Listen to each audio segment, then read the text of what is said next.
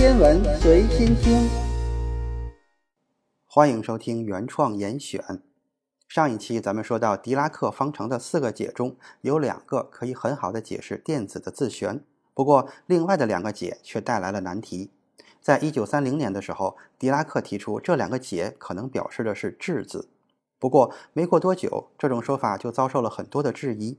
如果说方程多出来的解代表了质子的话，那么质子和电子的质量应该是相等的。可是这两者的质量有很大的差别，质子比电子重了近两千倍。狄拉克在一九三一年承认，相对论波动性方程的另外两个解描述的一定是与电子质量相同的粒子。他还推测，这有可能预示着一种带正电的电子存在。他说这是一种新的粒子，目前还没有在实验中发现，与电子具有相同的质量和相反的电荷。狄拉克实际上预言了反物质的存在，其粒子属性与原本的物质完全相同，但是带的电荷相反。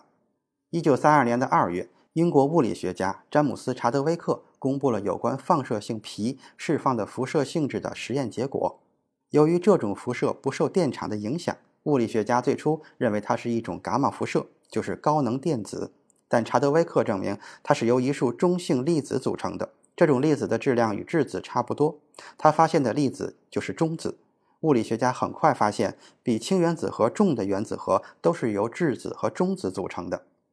现在原子具有内部结构已经得到了证明，但是这种组成成分仍然被看作是基本的粒子，是不能再分割的物质小块。不过，物理学家们还是预测对了一件事。那就是电子具有质量，一个非常非常小的质量。既然电子有质量，那么用电子来做一个双缝实验会有什么现象呢？这就要分两种情况来进行讨论了。在粒子性的描述中，我们会预测电子数中的每一个电子会通过这两条狭缝中的一条。如果把一个荧光屏探测器放在狭缝的另一侧，那么我们就会看到两个亮点，代表着穿过狭缝的电子正在持续不断地撞击屏幕。这两个亮点的中心都是最亮的，这是大多数电子直接穿过狭缝之后击中的地方。离中心越远的地方，亮度也就越低。这是一些途中受到撞击发生散射的电子击中的地方。但是在波动性的描述下，我们会看到另一种结果：电子束就像一束光一样穿过两条狭缝，并且在每条狭缝处发生衍射，最终形成明暗条纹交替的干涉图样。发生这样的干涉现象，也要通过两种方式来解释。假设电子的波动性是统计平均的结果，就是说每个电子都作为独立的基本粒子穿过了两条狭缝之一，只是由某种未知的机制影响了每一个电子，使它们整体呈现出波动性。这是爱因斯坦本人比较偏向的解释。或者假设电子的波动性是一种固有的性质，每个电子都会以某种方式表现为一个在空间中分布的波。同时穿过两个狭缝并相互干涉。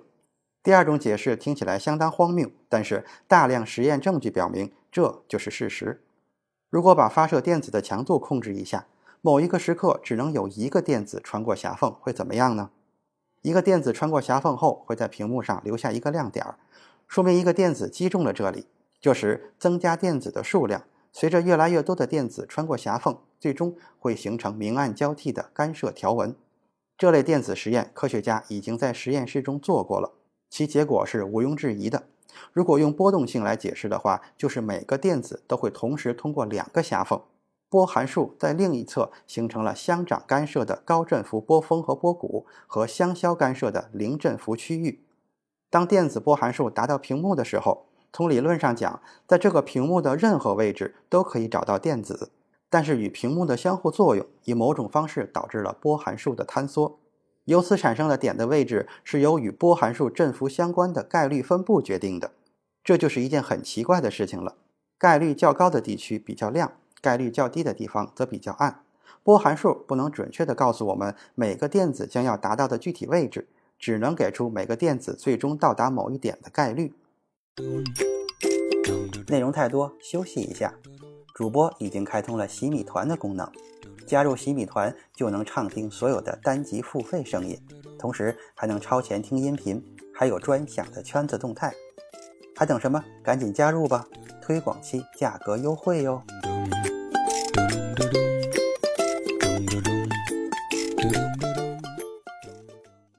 物理学家们面临着一个两难的选择：如果放弃这种沿着电子的路径找到它的做法，就会面对电子的波动性；而当我们探究波动行为从何而来的时候，电子的粒子性又冒出来了。二者之间既相辅相成，又相互排斥。就像波尔所说的那样，电子无法同时表现出这两种性质。爱因斯坦对这种现象很不满意，他甚至宣称上帝不是骰子。二十世纪二十年代末到三十年代初的这一段时间里，爱因斯坦用一系列更具创造性的思想实验挑战了波尔的观点。这些实验的目的就是揭开爱因斯坦所认为的量子理论的基本缺陷——不一致性和不完备性。当时的物理学家分成了两个明显的阵营：要么全盘接受波尔的观点，要么对两方的观点都保持漠不关心的态度。但是在二十世纪三十年代末，事实一再证明，量子理论是一个威力很大的理论体系。尽管爱因斯坦始终对其抱有怀疑，但是争论已经没有之前那么激烈了。不过，爱尔兰的物理学家约翰贝尔一直没有停止自己的研究。如果要试图消除爱因斯坦思想实验中提及的幽灵般的超距作用，就必须引入所谓的隐变量。我们无法直接测量它，但是它却控制着那些可以测量的性质。贝尔在一九六六年发表了他的这一观点。在这个时候，精密的激光技术、光学仪器以及灵敏的探测设备刚刚出现，于是第一批检验贝尔理论的实验就开始了。所有的实验中最为著名的就是法国物理学家阿兰·阿斯佩和他的同事们在二十世纪八十年代初进行的。这一实验是基于纠缠的光子，而不是电子的产生和检测。结果证明，量子理论是正确的。